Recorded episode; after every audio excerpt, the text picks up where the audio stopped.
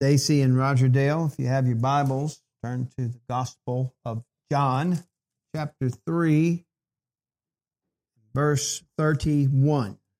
We are going to pick up right where we left off last time, such as the nature of expositional preaching. One of these decades we're going to get out of Colossians, I promise you. Only got two messages left. so we're going to get there. But today we are going to cover uh, verses 31 to 36. But the key verse from last week is still the key verse today, and it's found there in verse 30. And you know it already. He must increase, I must decrease. That's what John the Baptist said. And as I said last time, that's what every minister should be concerned about. The fading recognition of the preacher and the increasing glory of Christ if we're going to do this job right. Some of you may remember years back we watched a video called The American Gospel. I still have DVD copies of that. If you haven't seen that, let me know after church. I'll get you a copy and you need to see it. Uh, kind of as a State of the Union of the American Church. It was made a couple years back, but it's still relevant today. And in that video, it showed us examples of many to modern day evangelical ministries in America where far too much is made of the minister.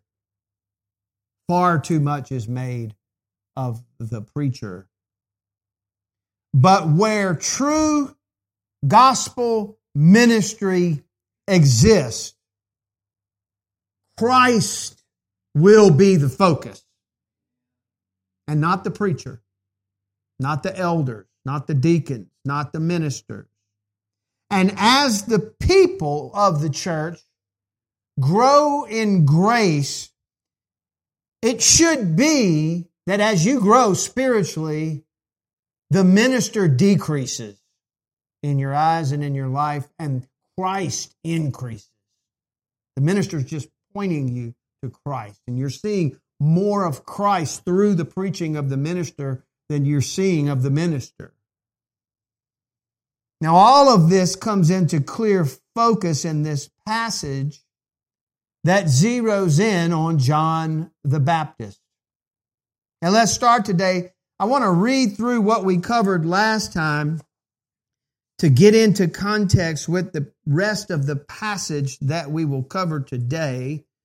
So it'll kind of all come together. So, first, I want to read again what we already went through verse by verse in verses 22 to 30. Let's read together. After these things, Jesus and his disciples came into the land of Judea, and there he was spending time with them and baptizing.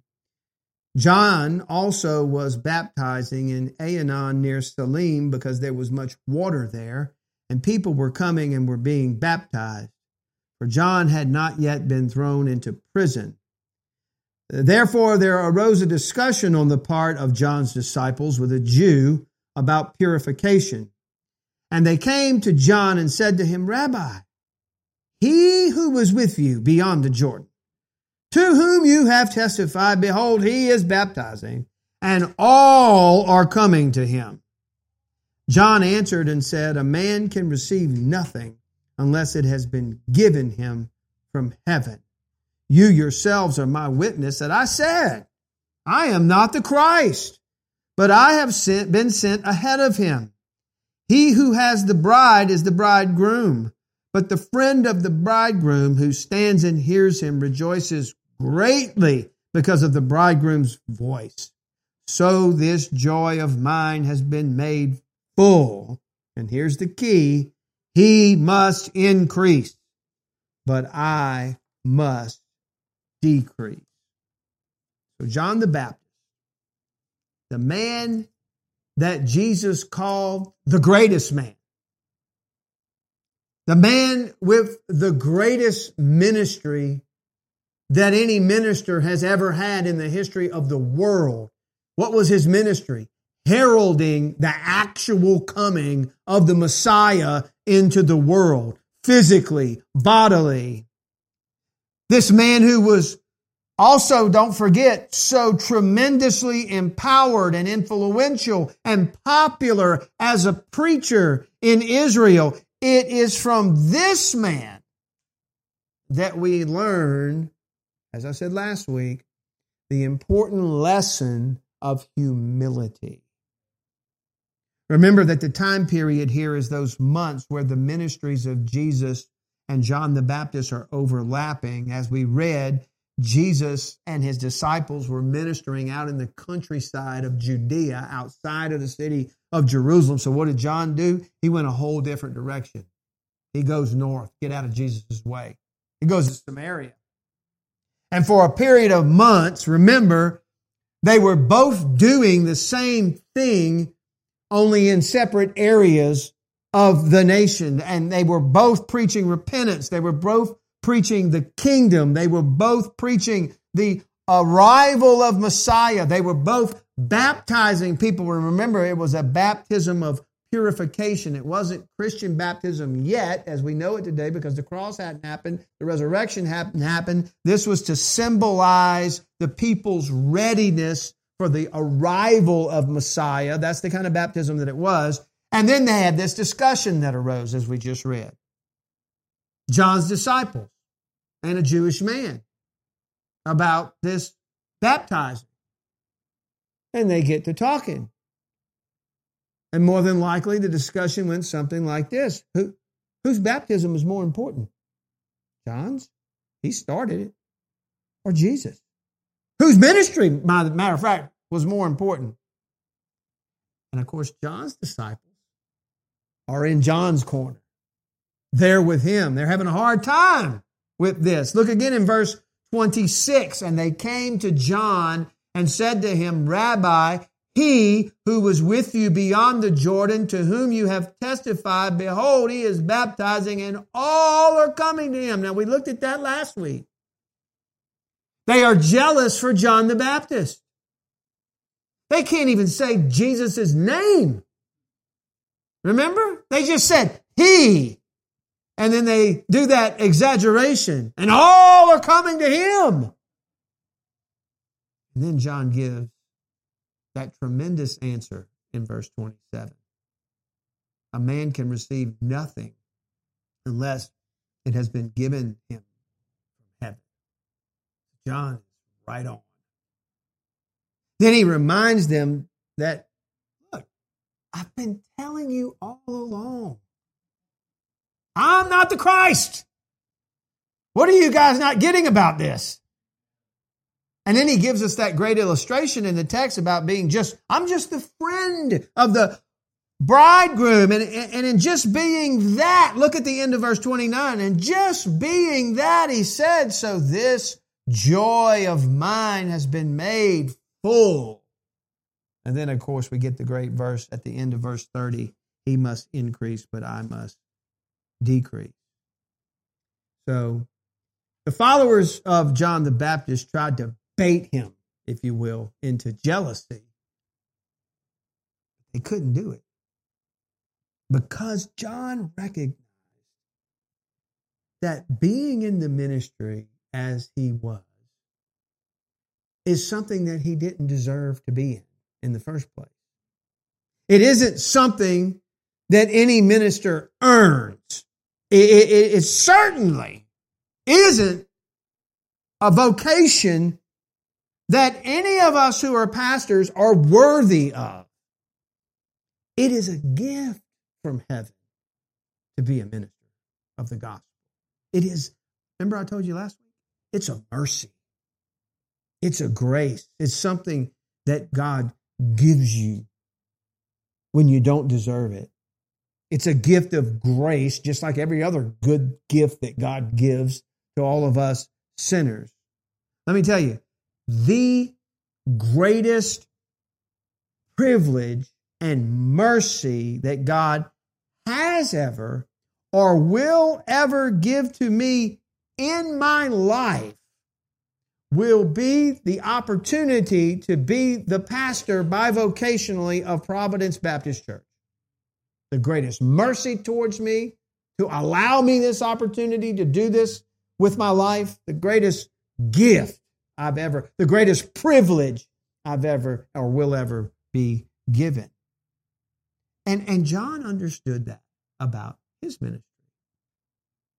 That he was not even worthy of this mercy that he had been given and in the way that he served, especially him, his ministry, heralding the actual Messiah.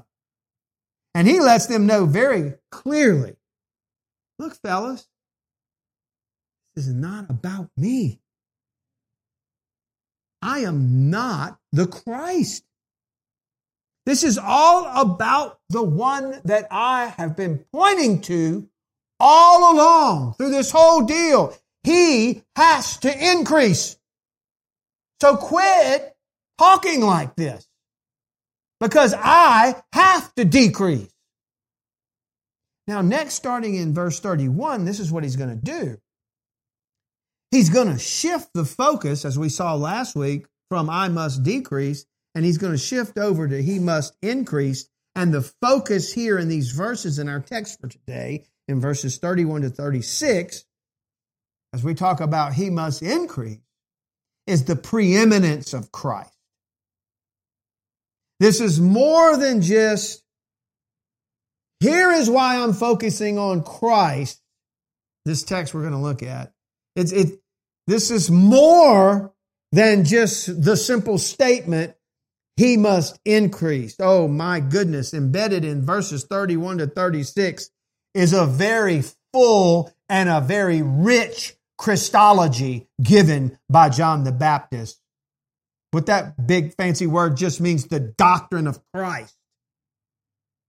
The doctrine of Christ is, is revealed in these verses that we're fixing to look at in very profound terms. In this passage alone, John is going to give us five reasons for why Christ what must be the focus of ministry and never the minister.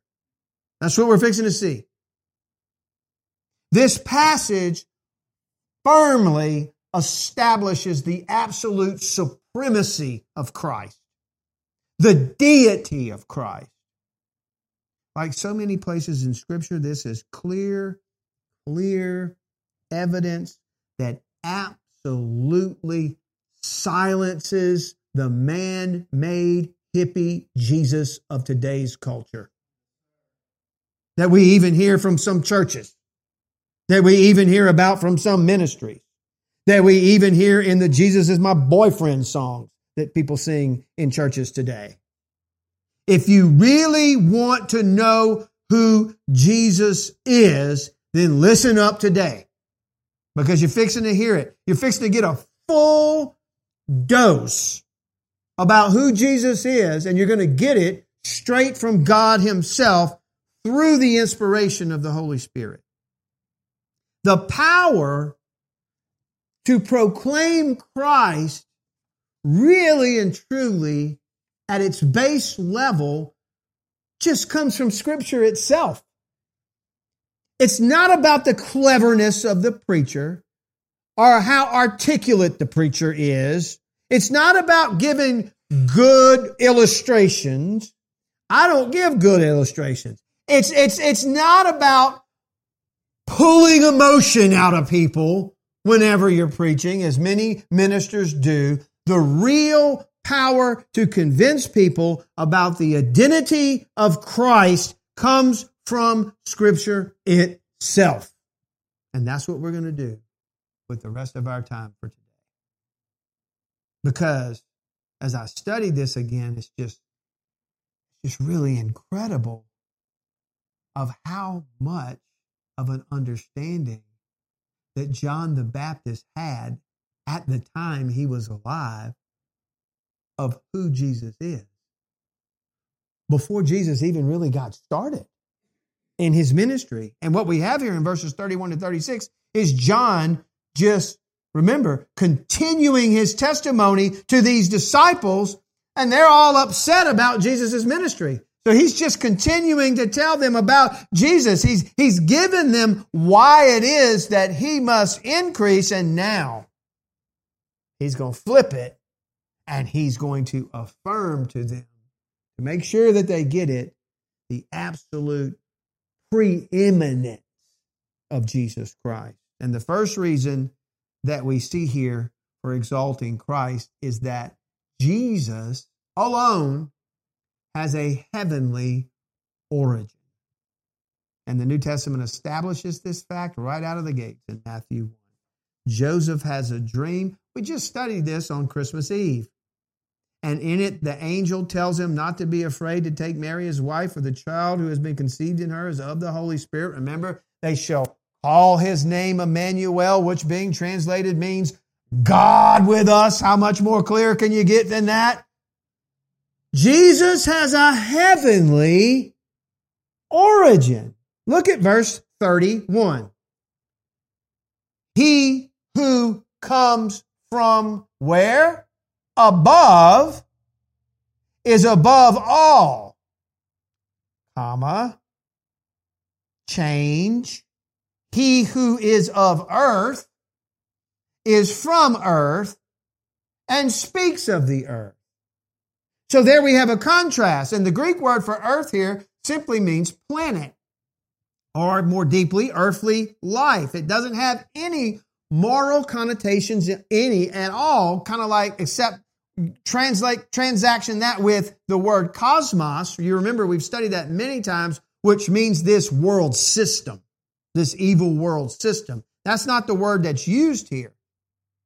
This simply means any earthly human being, us, is of the earth. We're from the earth. We speak of the earth. But, the contrast, he who comes from above, meaning from heaven, is above all. And, and there's only one person. There's only one person who is from heaven. Everybody else is of the earth. None of us, no person in human history existed before they were born into this world in heaven or anywhere else. Okay? That's the crystal clear teaching of the Bible. Only the cults and the New Age folk and the reincarnation people teach that we once existed before we were born into this world. That is false doctrine in every occasion. None of us existed anywhere before we were in our mother's womb. Okay? John the Baptist is making a clear statement that all of us fall into this category. We are all of the earth, from the earth, he himself, from a human viewpoint. Therein, folks, lies our limitation. And you need to understand that. Therein lies the very reason and the purpose and the need for our humility because we are just earth creatures, earthbound creatures. On the other hand, he says, He who comes from above is above all. Notice in verse 31 that he says that at the beginning and at the end of the verse. He wants to make really sure that you get that. Now, John the Baptist knew this about Jesus. Do you understand how really amazing that is? Because he was just a guy like us, an important guy, but just a guy. And yet, he, he, he understands this. As strong as his testimony was to these disciples who were trying to bait him into jealousy, and his constant affirmations of not being the Messiah, and his constant declarations about who the Messiah is, even with all of that, when he was in prison, knowing that he was about to lose his life, everything he knows, Matthew tells us that he sent his disciples to Jesus to ask Jesus, Are you the expected one? Or do we look for someone else? What? Wait. What about everything that you've been preaching? What's going on, John? This is the same man who affirmed Jesus as Messiah again and again and again and again and again, loudly, clearly, preaching it before he ever went to prison. He was there at Jesus' baptism and he did it. He saw the Holy Spirit descend Think about that. He heard that voice from heaven at the baptism. And then he gives us this incredible testimony in this text before us today, this robust Christology he gives to his disciples before he was ever even put into the prison. And he asked, Are you the one? Or are we to look for someone else?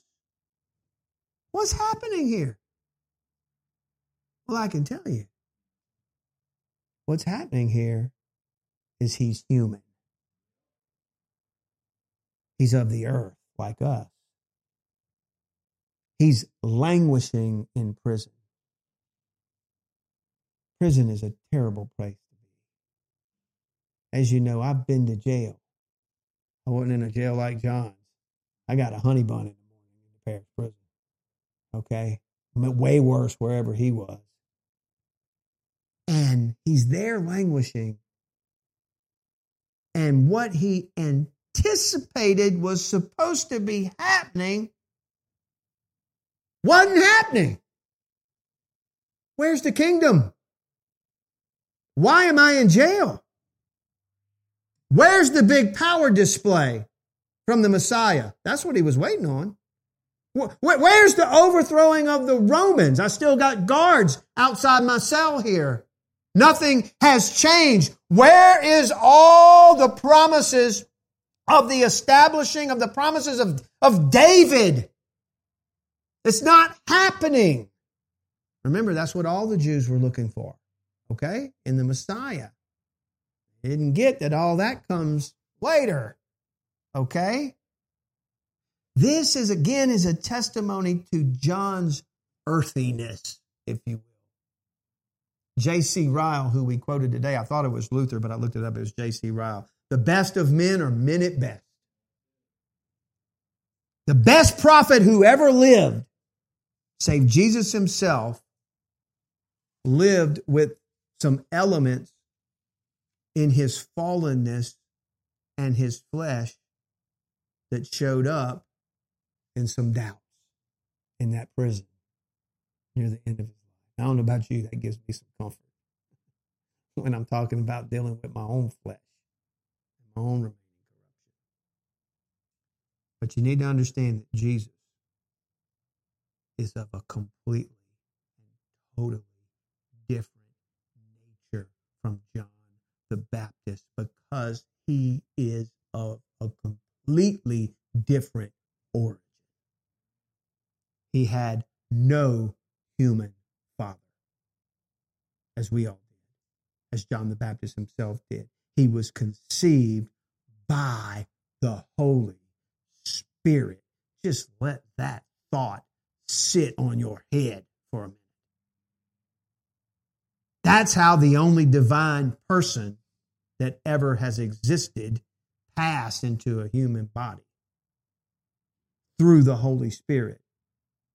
He is from above. Nobody else in human history is from above.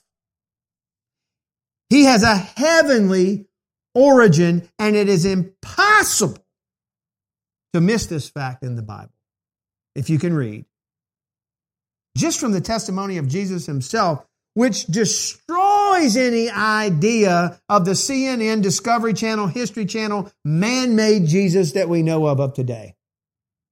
In John 6, verse 33, Jesus is referring to himself and he says, For the bread of God is that which, look, comes down out of heaven. He's speaking of himself and gives life to the world. And then in verse 38, for I have come down from heaven. And then in verse 51, he says, I am the living bread that came down out of heaven. Are you getting it? Is everybody getting it? He's trying to get you to get it. And there are many other verses just like this that don't leave any room for doubt about the origin of the Lord Jesus Christ. Every person has to deal with the fact that this is the claim that he made about himself.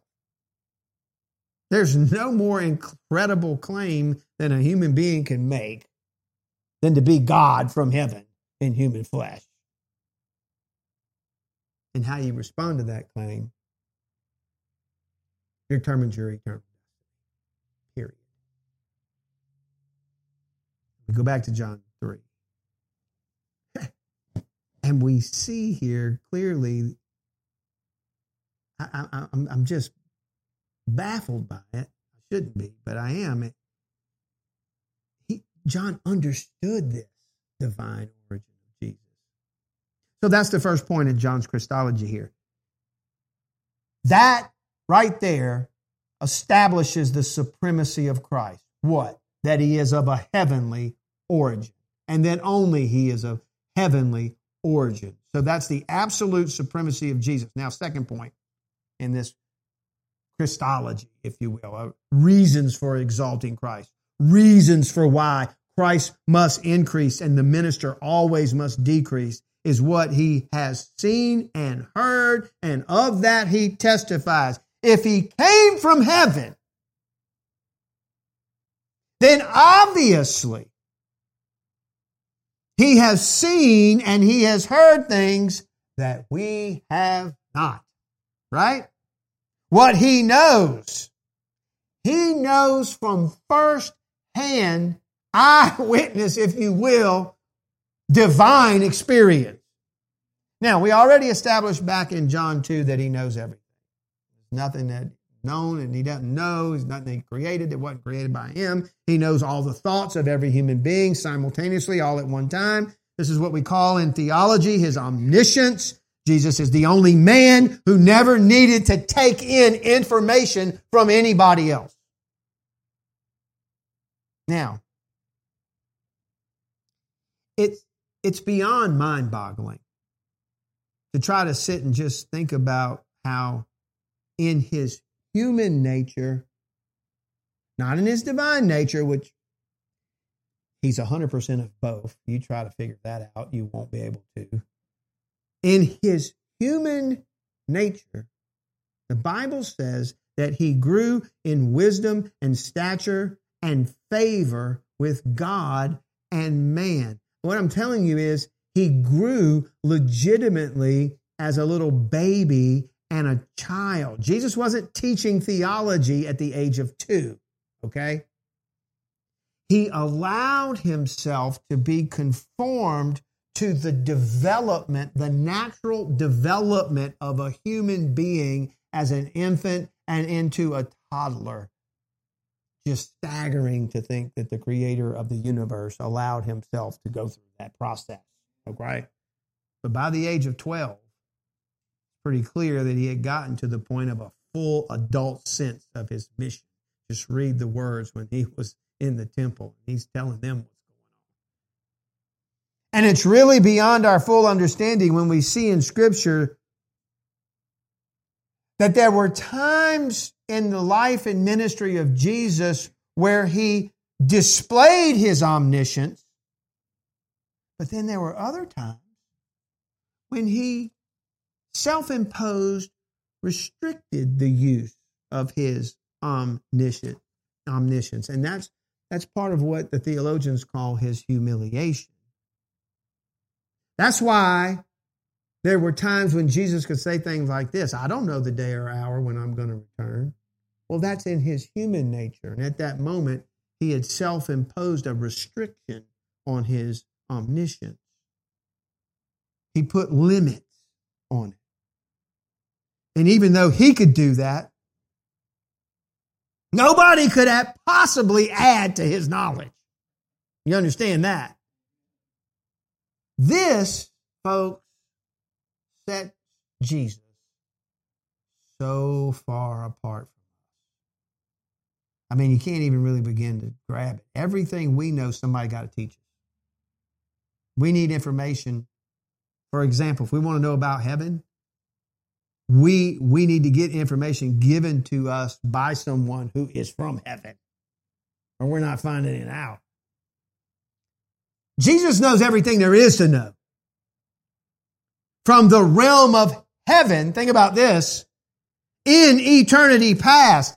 Look what he says in john 8 and verse 38 i speak the things which i have seen with my father. Boy what do you think those things are? In other words, the common identification of these two members of the Trinity eternally, which is encompassing their complete omniscience. That's what we're talking about right there in that verse. So Jesus has all heavenly knowledge. We, on the other hand, struggle at best to grasp heavenly things, and even with our Bibles, we only just begin to scratch the surface in our lifetimes of the heavenly things. Even in the realm of knowable and understandable theology, the older that I get and the more I read and the more I pay attention to others who are pastors and theologians, the more I realize I don't know. I mean, in the realm of knowing theology, I'm on the low end of the totem pole, I can promise you. So John the Baptist says in verse 32 what he has seen and heard of, that he testifies. And then look what he says. And no one receives his testimony. At the back end of verse 11, Jesus said the same thing. You remember this? You do not accept our testimony. Now, Let's get all this straight. Jesus said that as a whole to Israel. And now John is saying, no one receives his testimony. John is, is affirming what Jesus is saying. As a whole, in general, people are rejecting what I'm saying. People are rejecting what Jesus is saying. It's, it, it's not consistent with what they're used to. It's not consistent with the system that had been developed of Judaism over the centuries because it's too heavenly, for one thing. So, first of all, John affirms the superiority of Christ because of his divine origin. Secondly, because he's omniscient, he knows what God knows and all that heaven knows. And John says, and of that, he testifies. Now, thirdly, anybody who affirms Christ affirms that God is true. The truthfulness of God is bound up in the affirmation of Christ. Look at verse 33. It starts out with He who have received his testimony. So there are some who have received his testimony. Understand this. Let's clear this up. The statement, no one receives his testimony, is a general statement. That's not an exclusive statement. So John is saying, no one receives his testimony in general, but there are some. There are some. He who has received his testimony, look at this in 33, has set his seal to this that God is true. Now, let me tell you, that's a profound set of words right there. Because let me ask you, does God speak the truth? He can't lie. He's truth personified. Bible says he cannot lie. And then if that is true, then you must believe in Christ. Why? Because God sent an angel down here who said, This is Emmanuel, God with us. This is Jesus who will save his people from their sins, the angel said. Because God spoke at his baptism, This is my beloved Son in whom I am well pleased. Because God spoke on the Mount of Transfiguration, This is my beloved Son. Hear him. Listen to him. If you don't believe that Jesus is the Son of God, then you're saying God lied. You understand that? People who say, well, I believe in God, I just don't know about Jesus, or I don't know about Jesus being God. I don't know about that. Well, those people who believe that are completely spiritually, totally blind. Okay? If you reject Christ, and who he claims to be and who the Bible clearly says that he is, and then you affirm at the same time when you reject that, that God is a liar. I mean, there's no wiggle room out of this. But contrary to that, verse 33 says, He who has received his testimony has set his seal to this, that God is true. You can't say God is true and at the same time reject Christ as defined by Scripture alone. You can't do both. Every single prophecy in the Old Testament fulfilled in Jesus Christ is a point at which you either validate God as speaking the truth or lying. It was God who said, This is my beloved son. If that's not his son, God is a liar. 1 John 5 10. The one who believes in the Son of God has the testimony in himself. The one who does not believe God has made him a what? Liar, because he has not believed in the testimony of God that God has given concerning his son. It's inescapable. Nobody has the right to say, I believe in God and I believe God is true, and then reject Christ as defined by Scripture alone. Nobody. Christ is not who God said he is, then we are really in serious trouble. Because the biggest promise that God ever made, the clearest identification that he ever spoke, was a lie. And if God is by nature a liar, then you can chunk your Bible straight out that window right there we can all go home. God is true, Everything that he said about Christ is true, and Christ is who he said he is, and he provides the eternal life that he declared he would give. In other words, everything he said was true, is true. Now, next we go to a fourth principle in this great Christology of John the Baptist. Jesus possessed the full presence of the Holy Spirit. Look in verse 34. For he whom God has sent speaks the words of God, for he gives the Spirit without measure. Now, let me tell you, this is so far above us. We're way up there in the Trinitarian air right here, what we're talking about. One of the ministries of the Spirit was to bring the words of the Father through the Son, so that they all work together, one God, three persons simultaneously. Everything that Jesus did in his ministry was the work of the Holy Spirit. That's why in Matthew 12, when they called him satanic, and they said, You do what you do by the power of Satan. Jesus didn't say, You blaspheme me. What did he say? you blaspheme the Holy Spirit. And the reason for this is many, many miles deep. Okay? Part of the incarnation of Jesus was to become human.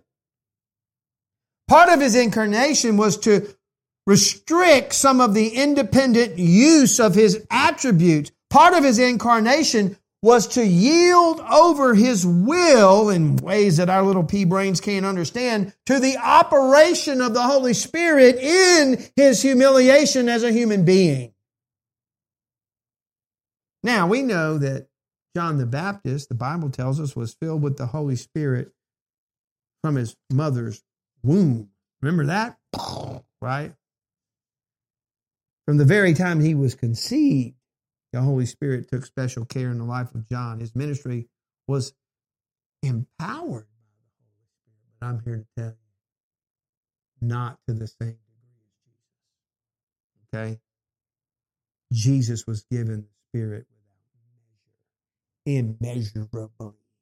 It means infinitely to the level of his infinite deity. If you think you grasp that, trust me, you don't. Okay? So, what you have in Jesus is God the Son, who is equal to God the Father in his fullness and equal to God the Holy Spirit in his fullness, one God in three persons all at the same time. It's extraordinary. It's without measure, without limit, it's without boundary. Expect a God you can't fully understand, as I say all the time. He's God. So let me ask you, why in the world would any minister ever be exalted about anything? Anything. We are just dirty, muddy clay pots who are up here just like little baby talk trying to give you the word of God. John had a measure of the Holy Spirit. John had information given to him, but John is an earthly man like me. Not compared at all with the one who comes from heaven alone, who knows everything from eternal omniscience, who gives perfect testimony, establishing the truthfulness of God, and who had the Spirit in infinite fullness. One more point, final point. This uh, establishes the superiority of Christ, and that is this Christ has received all authority from the Father. Look at verse 35. The Father loves the Son. Look at this. And has given all things into his hand. I'm telling you, John the Baptist is saying that before he ever even went to prison.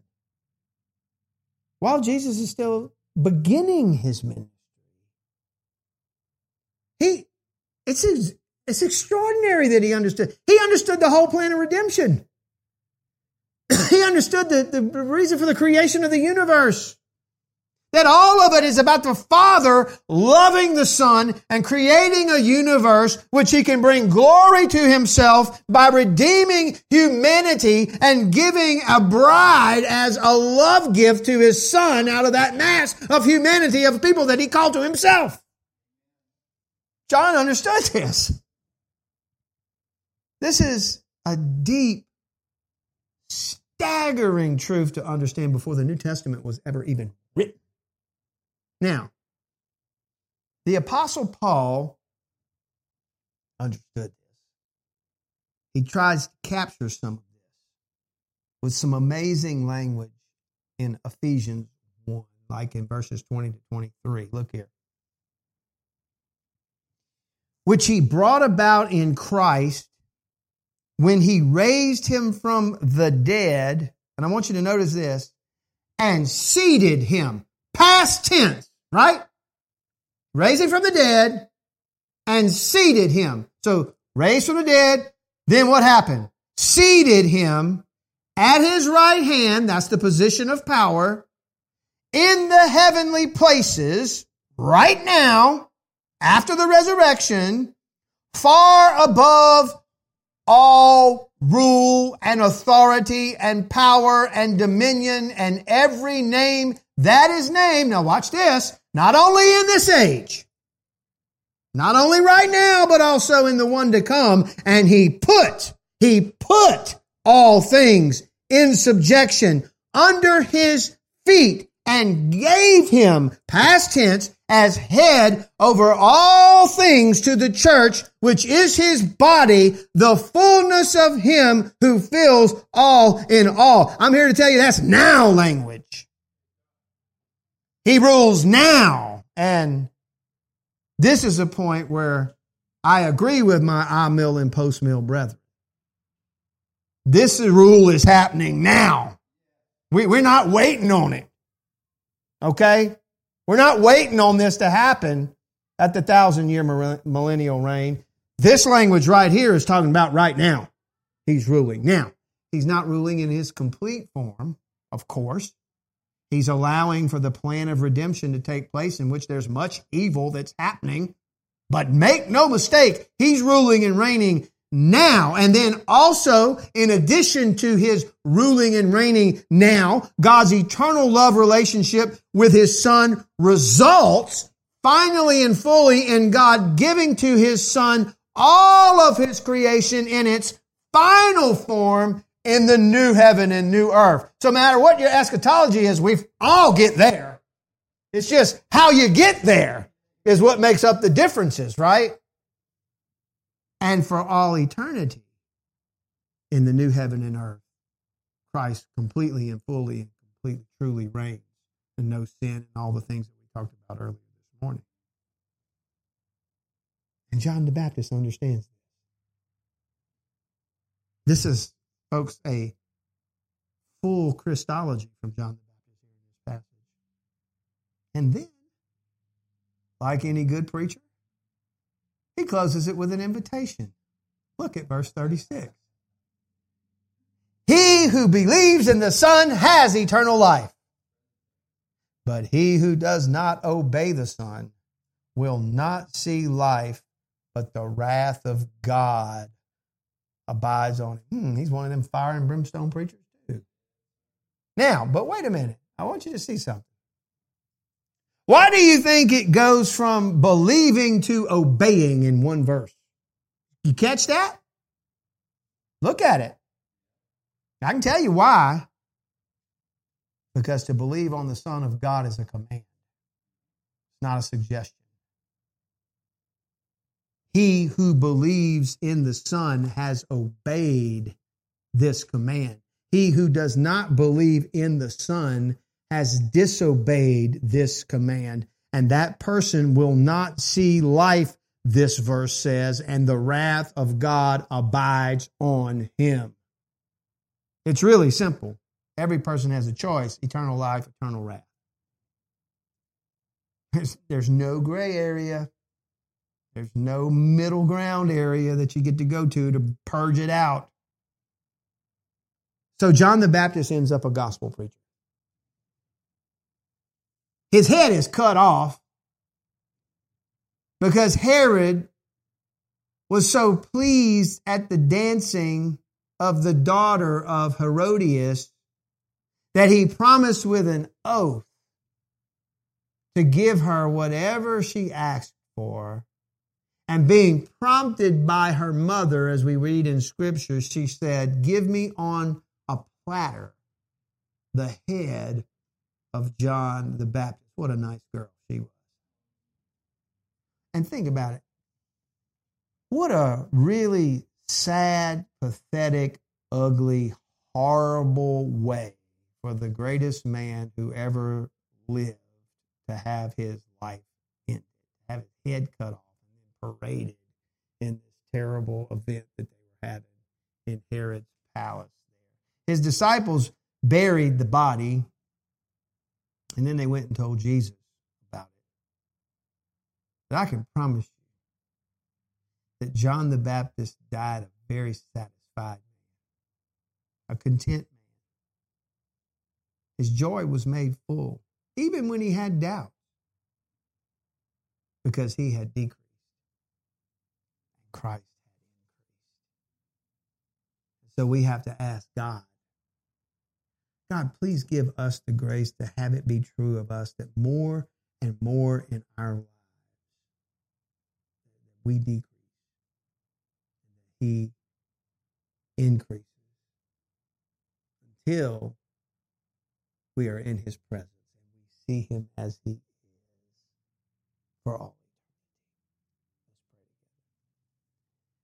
Father, we thank you, Lord. Incredible verses that John the Baptist is just given us this great doctrine of Christ, Christology. Oh, how what a mercy when we talk about mercy, Lord. Being a mercy to be in the ministry. What a mercy to understand Christ at that level uh, in his life before Christ had even really barely just gotten his ministry started, certainly before the New Testament was